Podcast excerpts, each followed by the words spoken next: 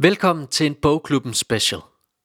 I denne episode starter vi ud med to anmeldelser, som vi plejer. Cirka halvvejs inden diskuterer vi, hvad der egentlig sker, når vi læser bøger, og hvorfor vi bliver mere empatiske af at læse god litteratur. Så hæng på, det bliver rigtig spændende.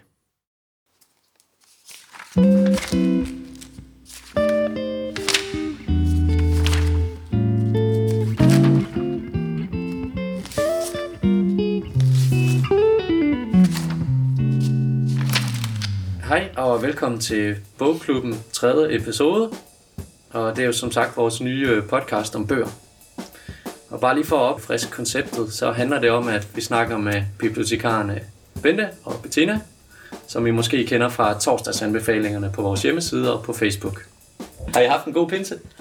Fantastisk. Oh, det er skønt. Skønt vejr. Ja, jeg har været i Jylland, og der var det også skønt vejr. Oh, er det altid skønt vejr i Smukt i Jylland. Ja. Så Omkring Vejlejen? Nej, det er Nej. helt op nordpå. Nå, okay. Op omkring Skagen og Sund og Års. Okay. Ja. Dejligt. Ja, skal vi starte med en anbefaling? Jeg kan godt lægge ud. Ja. Øh, jeg har læst, eller faktisk er jeg ikke helt færdig med, Jesper Wung Sungs, øhm, og hvad er det nu, den hedder? En anden gren. En anden gren. Hvis det er lige den, den altså. hedder. Jamen, det er den. det er meget godt, at jeg ikke kan huske, hvad den hedder. Ja. Nå, men jeg kan godt huske, hvad den handler om. Øh, den handler om en kineser, øh, der kommer til Danmark sammen med en del andre kinesere i starten af 1900-tallet for at, hvad kan man sige, optræde i Tivoli, eller blive udstillet. De har bygget en helt kinesisk by derinde, hvor de skal bo, og hvor de ligesom skal bare gå rundt og være kinesere, og så kommer folk og kigger på dem. Det er mærkeligt koncept, i hvert fald set med vores, vores tids øjne, og forestille sig, at, at Tivoli har været sådan meget anderledes, hvor man faktisk kunne udstille mennesker. Øhm, den ene af de her kinesere, han hedder San, og han øh, møder en dansk pige, der hedder Ingeborg. Og til trods for, at de overhovedet ikke kan sådan verbalt kommunikere, så ender de altså med at blive meget forelskede i hinanden. De er ret unge begge to, de er 19 år og de begynder at ses. Egentlig må han slet ikke forlade Tivoli, mens han, øh, mens han optræder. Men det gør han indimellem. Så sniger han sig ud og mødes med Ingeborg, og de bliver som sagt meget forelskede. Og da sæsonen i Tivoli er slut til efteråret, så vælger Sand at blive i Danmark og, øh, og flytte sammen med Ingeborg. Og hele Ingeborgs familie øh, udstøder hende. De vil ikke have noget med hende at gøre, når hun øh, er kæreste med den her kinesiske mand. Så øh, de, må, øh, de må prøve at se, om de kan klare sig alene. Og det er godt nok svært, for der er, der, der er hårdt at være i København, når man, øh, når man er kineser, og når man er kæreste med en kineser, så lukker det en masse døre. Ingeborg har hidtil haft et øh, fint job i en bagerbutik, men der kan de lige pludselig ikke rigtig bruge hende mere. Og det har noget at gøre med, at, at hun er kæreste med Sand. Og Sand har meget svært ved at få arbejde. Han har en stor, stor drøm om at åbne en restaurant, men han, han kan ikke øh, få lov til at åbne en restaurant. De, øh, de hudler sig igennem i nogle år i København. De flytter hele tiden fra sted til sted. Det, den ene øh, elendige, fugtige kælder til det næste øh, kolde loft. Øh, Sand er faktisk meget jævnligt syg. Han kan, han kan overhovedet ikke tåle det her Måske er det ikke så meget klimaet, men mere de her utrolig usunde boliger, de bor i. Og Ingeborg øh, prøver at forsørge dem ved at, at vaske tøj og hvad hun ellers kan finde af forfaldende arbejde. På et tidspunkt får de en chance for at komme til Frederikshavn, og der får han øh, arbejde på en restaurant derop, og der begynder de at, at få en familie, og de bliver gift. Og så springer historien lidt, og de kommer til Berlin og bor der i nogle år. Øh, det er en, en fantastisk dejlig... Øh, ja, dejlig er dejlig. Jo, det er en dejlig roman. Jeg ved ikke, om historien er dejlig. Det er, det er lidt trist at høre om, hvor svært det er, og, og hvor uimødekommende det danske samfund er over for den her kinesiske mand, og også over for Ingeborg. Da de bliver gift, der mister hun for eksempel sit statsborgerskab, så er hun ikke dansker mere. Øh, og Sand kan ikke blive dansker, han kan ikke få dansk statsborgerskab, og det giver utrolig mange problemer i forhold til ja, i forhold til samfundet, at, at de ligesom står udenfor på den måde. Og det er svært for deres børn, som kommer til at ligne kinesere. Det er svært for dem i skolen, og altså, det, det giver mange øh, udfordringer. Um, men, det, men det er en spændende historie, og man får virkelig øjnene op for, hvor hårdt det har været at leve i København som fattig der i, i starten af 1900-tallet. Mm. Er, er, det, er der noget historisk korrekt i den? Ja, det ja. er der. Øh, jeg tænker, at det meste er, er historisk korrekt. Mm. Altså, det er jo hans oldefar, at forfatteren skriver om, og oldemor selvfølgelig. Det er deres historie. Han har jo også det her kinesiske efternavn, som blev bragt til landet allerede der i starten af 1900-tallet, Wung Sung.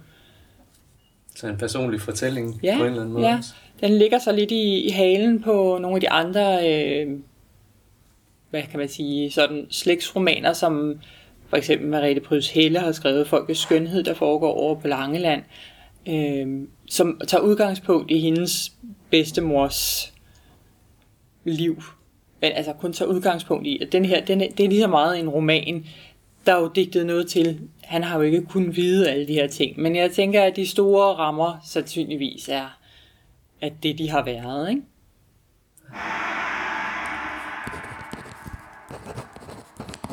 Er det ikke noget med, at den har vundet noget pris også? Den her? Oh, det kan jeg ikke huske. Det tror jeg. Ja. Det skal nok passe. Den har da vundet...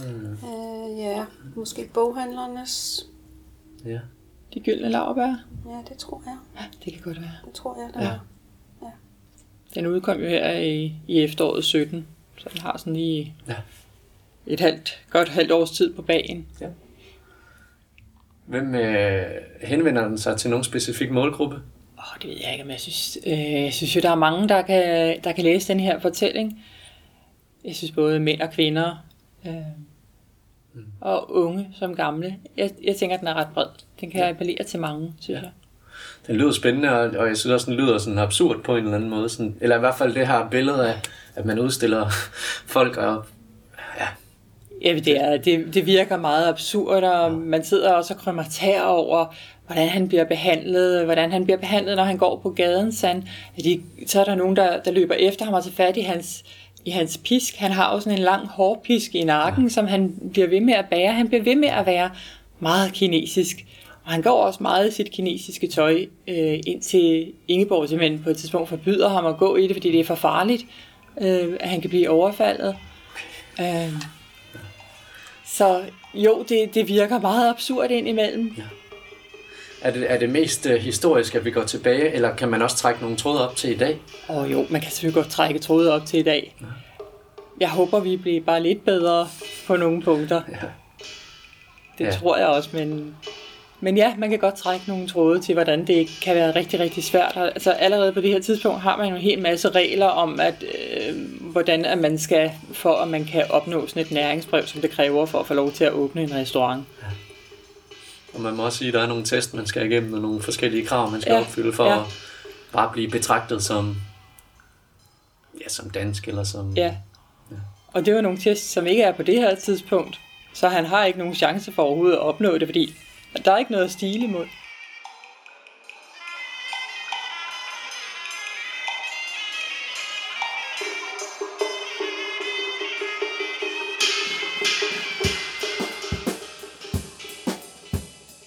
Med dig, Bente? Hvad har Jamen, jeg har også sådan set også en prisvinder med. Jeg har ja. læst uh, Kirsten Thorup, Erindring om kærligheden, okay. som kom i 2016 og fik Nordisk Råds litteraturpris i 2017. Okay. Meget velfortjent. Ja. Jeg læste den første gang, da den kom i 16, og har så lige genlæst den. For det er en bog, der gør et stort indtryk, men den er også øhm, lidt svær at læse, lidt kaotisk indimellem. Mm. Så den vinder rigtig meget ved at blive genlæst. Mm. Bogen starter i 60'erne, hvor vi hører om Tara, som vokser op på Fyn. Hører ikke så meget om hendes liv på Fyn, lidt om hendes ungdom og hendes skuespillerdrøm. Så hun forlader ret hurtigt Fyn og tager til København og også et kort ophold i London for at blive skuespiller. Men det lykkes ikke rigtigt for hende. Hun er ikke en vedholder. Hun, øh, hun dasker lidt rundt og driver lidt rundt i tilværelsen, og det er lidt tilfældigheder, der, der bestemmer hendes liv. Tilfældige mennesker, hun møder. Hun bliver på et tidspunkt gift med en flygtning, som skal have opholdstilladelse, og det er igen sådan lidt, lidt halvhjertet, lidt tilfældigt, og det går ikke rigtig godt, og han forsvinder igen ud af hendes liv. Hun får nogle lejligheder i København, som hun fremlejer, eller også så lejer hun dem og får ikke betalt, og så ryger hun ud af dem igen, og på et tidspunkt får hun faktisk også et barn med en fuldstændig udulig mand, der også ret hurtigt forlader hende og dukker op ind imellem. Men datteren Siri bliver hendes store kærlighed i livet og hendes holdepunkt i livet. Men hun kan alligevel ikke rigtig få familielivet til at fungere, og datteren går ind imellem for lud og koldt vand og bliver tvangsfjernet i perioder. Selvom Tara prøver, hvad hun kan, og hun får noget tilfældigt arbejde igen, som hun ikke kan holde fast på. Og det dysfunktionelle forhold mellem dem gør selvfølgelig, at Siri indimellem bliver mor for sin mor, og de har nogle kampe. Og som voksen afbryder Siri forholdet til, til Tara indimellem. Tara får hudløs mere og mere, samtidig med at hun jagter byen rundt for at finde Siri, øh, ringe til hende, eller se hendes kunstinstallationer. Siri, Siri bliver installationskunstner. Bogen ender med lidt lyspunkter for dem begge to. Men det er en bog om et rigtig svært mor-datter-forhold. Men det er også en beskrivelse af København og af samfundet i det hele taget fra, fra 70'erne helt op til vores tid. Mm. Og den er rigtig interessant at læse om, om København i den tid, hvor jeg selv kom til København. Og jeg tror derfor gør den også et stort indtryk, fordi jeg faktisk kan, kan genkende rigtig meget af, af tiden i den. Og den er faktisk også ret morsom indimellem, hvor, hvor den spider 70'erne. De meget velmenende, venstreorienterede. Der er en rigtig, rigtig sjov tid, hvor hun flytter ind i en stor lejlighed på Esplanaden hos øh, et ægtepar, der simpelthen synes, at det er et interessant eksperiment at få sådan en enlig mor på socialhjælp ind og ligesom live op i deres tilværelse. Og der, at de har nogle diskussioner om, hvordan hun ikke indretter sig rigtigt på kollektivet, og hun lever lidt sit eget liv, og det dur jo ikke. Den, det, er, det er ret interessant. Det er en, en rigtig spændende bog at læse, den er ikke nem. Den springer i tid og sted. Indimellem skifter den også hovedperson, så Siri egentlig bliver den, der fortæller. Øhm, den gav mig nogle mindelser, blandt andet om Vita Andersens Indigo, hvor det mere er set fra barnets side, men tiden er lidt den samme, og også en øh, dysfunktionel, øh, et dysfunktionelt mor-datter-forhold. Og den minder mig sådan set også noget om, om Tove Ditlevsen. Øh, selvom hun skriver noget enklere, så øh, er det nogle af de forfattere, jeg i hvert fald sådan tænker på. Ja. Så den kunne godt henvende sig til barn af 60'erne og, og hvad kan man sige? Ja, helt sikkert. Ja. ja. Fordi at, at lige præcis, at man kommer med tilbage på den her rejse her igennem. Den rammer i hvert fald mig meget med tiden, ja. og ja, selvom jeg ikke har været i det miljø, så øh, er, er det tiden, man er vokset op i at komme til København i, som, ja. som siger mig rigtig meget. Ja, jeg tror bare, vi runder af og siger tak for i dag. Tak ja, til Bente og Bettina. I med. Og vi ses igen. Ha' det godt derude.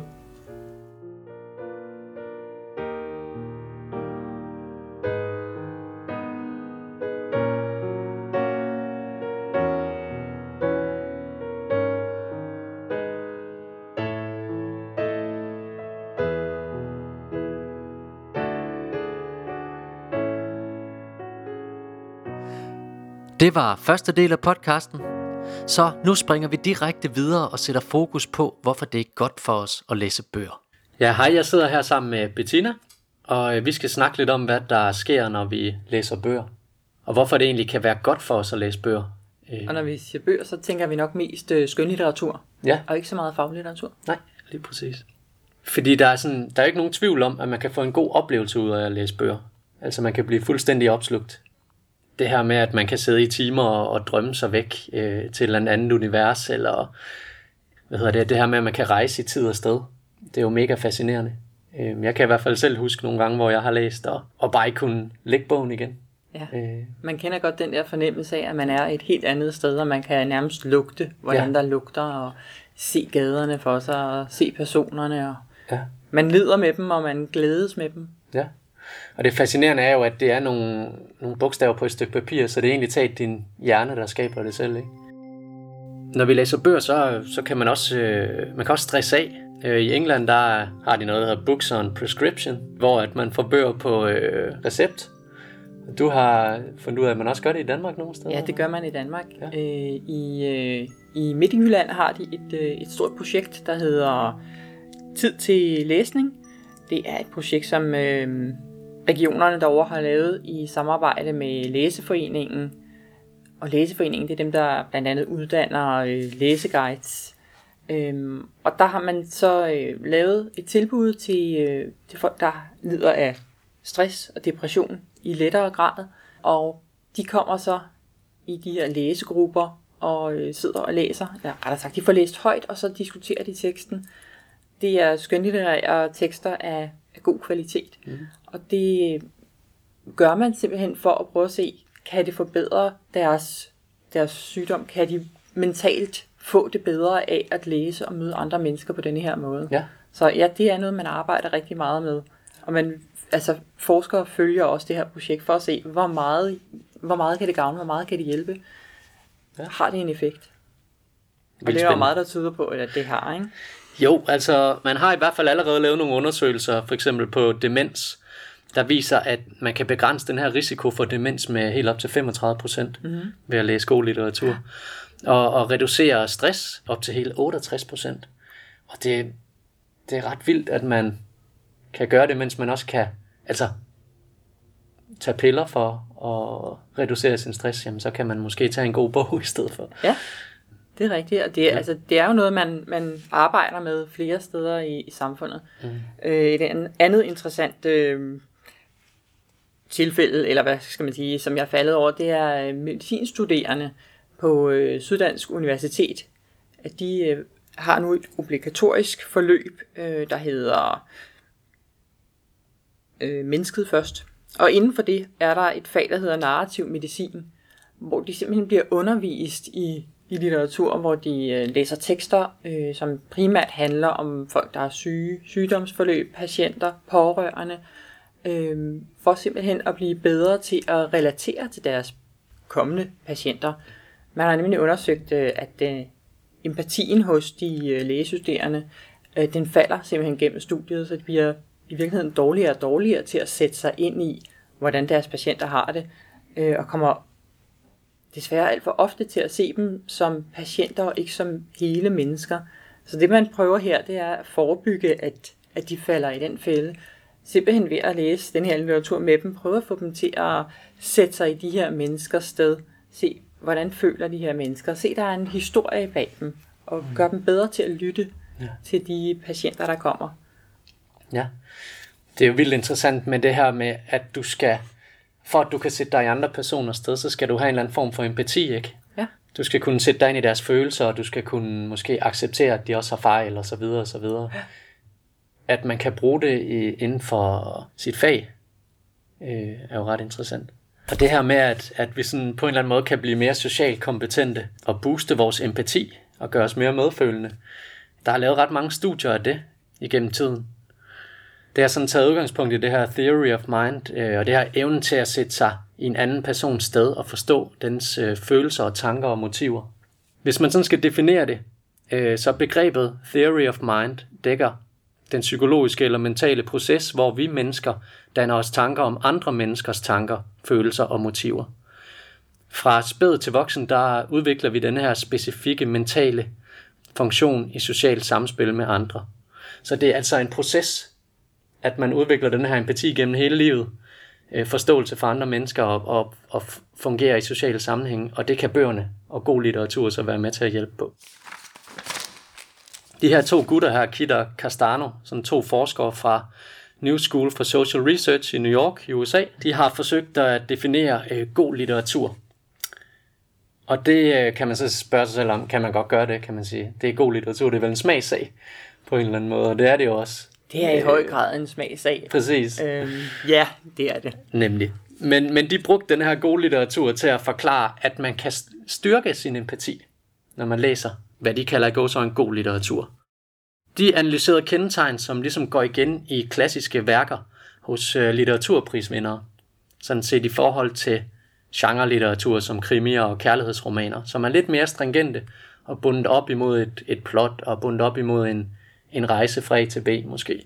Altså denne her i, i gåsøjne gode litteratur, den læner sig mindre op af det her plot og de her genre-konventioner, og beskæftiger sig egentlig i højere grad med karakterernes sådan indre psykologi og hvordan de udvikler sig. Men i hvert fald så måden de, øh, de fandt frem til, at den her gode litteratur her, den øh, boostede empatien hos øh, øh testpersonerne, det var så at lade øh, 86 frivillige testpersoner læse en tilfældig valgt tekst, svarende til 10-15 minutters læsning.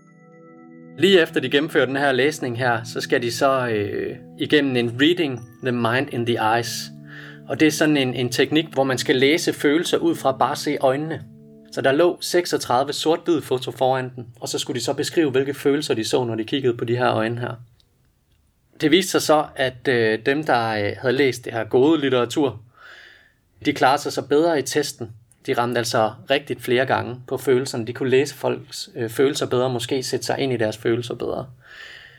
Og det ja. sjove var, at, at effekten den varierede ikke i forhold til humør og uddannelsesniveau, og hvor gode de var til at læse, og hvor god de egentlig synes teksten var. Så teksten gjorde noget ved dem, teksten gjorde uanset noget hvilken udgangspunkt de havde. Præcis. Ja. Og det viser måske, at, at man kan benytte det her i, i rigtig, rigtig mange sammenhænge. Helt sikkert. Øhm, Der må være basis for, for rigtig meget, ja. at man kan gøre med god litteratur. Jeg tænker, hvad med kriminelle for eksempel? Kunne man ikke stikke dem med Dostoyevsky og så lige sige? Jeg, jeg tror ikke, de skal sidde med den alene. Jeg tror, at, øh, altså, der tror jeg, at sådan noget som guided fælleslæsning, hvor man sidder i en gruppe og læser, ja. og man diskuterer teksten, øh, at, at det kan være en stor hjælp i sådan en sammenhæng. Hmm. Øh, og sætte nogen, der ikke er vant til at læse god litteratur, til at sidde og læse det alene, det tænker jeg ikke giver lige så meget, som ja. hvis man får lov til at, at gøre det i i en gruppe og få lov til at folde det ud og tale om det. Hvad betyder det for dig? Fordi der udvikler man jo, tænker jeg, i endnu højere grad øh, empati, fordi at du så også hører, hvad gør den her tekst ved ham, der sidder ved siden mm. af mig, øh, og hende, der sidder over for mig. Lige pludselig får du en masse mere forærende ved at gøre det på den måde. Ja, det er klart, og du skal også sætte ord på. Ja. Hvad er der følelser her? Hvad er der øh, og du bliver bedt om at være sådan helt tekstnær, gå ned og fortælle mig, hvad er det lige præcis i teksten, der gør, at du føler sådan her. Og det mm. kan nogle gange være rigtig, rigtig svært. Hvad er det, der skaber den her følelse i mig i denne her tekst? Ja. Men det er jo smadret spændende at arbejde med. Ja, helt klart. Men jeg tror ikke, at man skal blive alt for bange for at læse kriminalromaner. det der, er tror også, jeg der er også forskel på kriminalromaner. Der er jo nogen, der er, er meget psykologiske, og, ja. og hvor man kan lære en hel masse. Ja. Øh, og også tænker, at jeg kan udvikle noget empati. Helt klart, og, og det, er også, øh, det er jeg også sikker på, der er.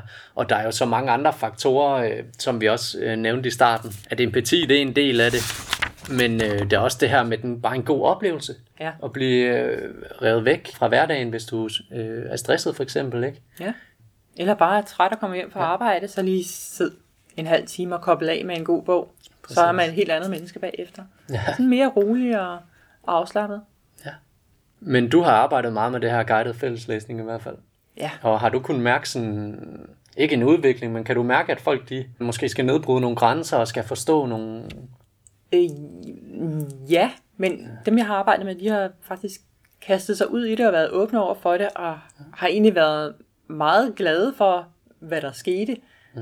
Øhm, jeg tror, de har ja, fået et lidt bredere syn på verden. Ja og det har i hvert fald helt sikkert åbnet noget i dem at læse de her tekster og tale om dem på en anden måde. Ja. Så du har også følt, de, de kunne tage et eller andet med derfra? Helt sikkert, og det har de også selv givet udtryk for, at de har kunnet tage noget med. Det var i hvert fald en lille snak om, hvad, øh, hvad der sådan sker, når vi læser bøger, og hvad det kan, det at læse øh, skønlitteratur. Mm. Øhm, så en opfordring til at læse meget mere af det. Ja, det var vel alt for i dag. Jeg tror, det var alt for i dag. Ja.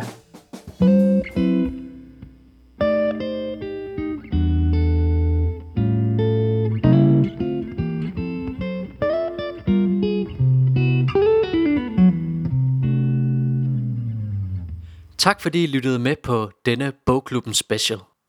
Vi lyttes ved.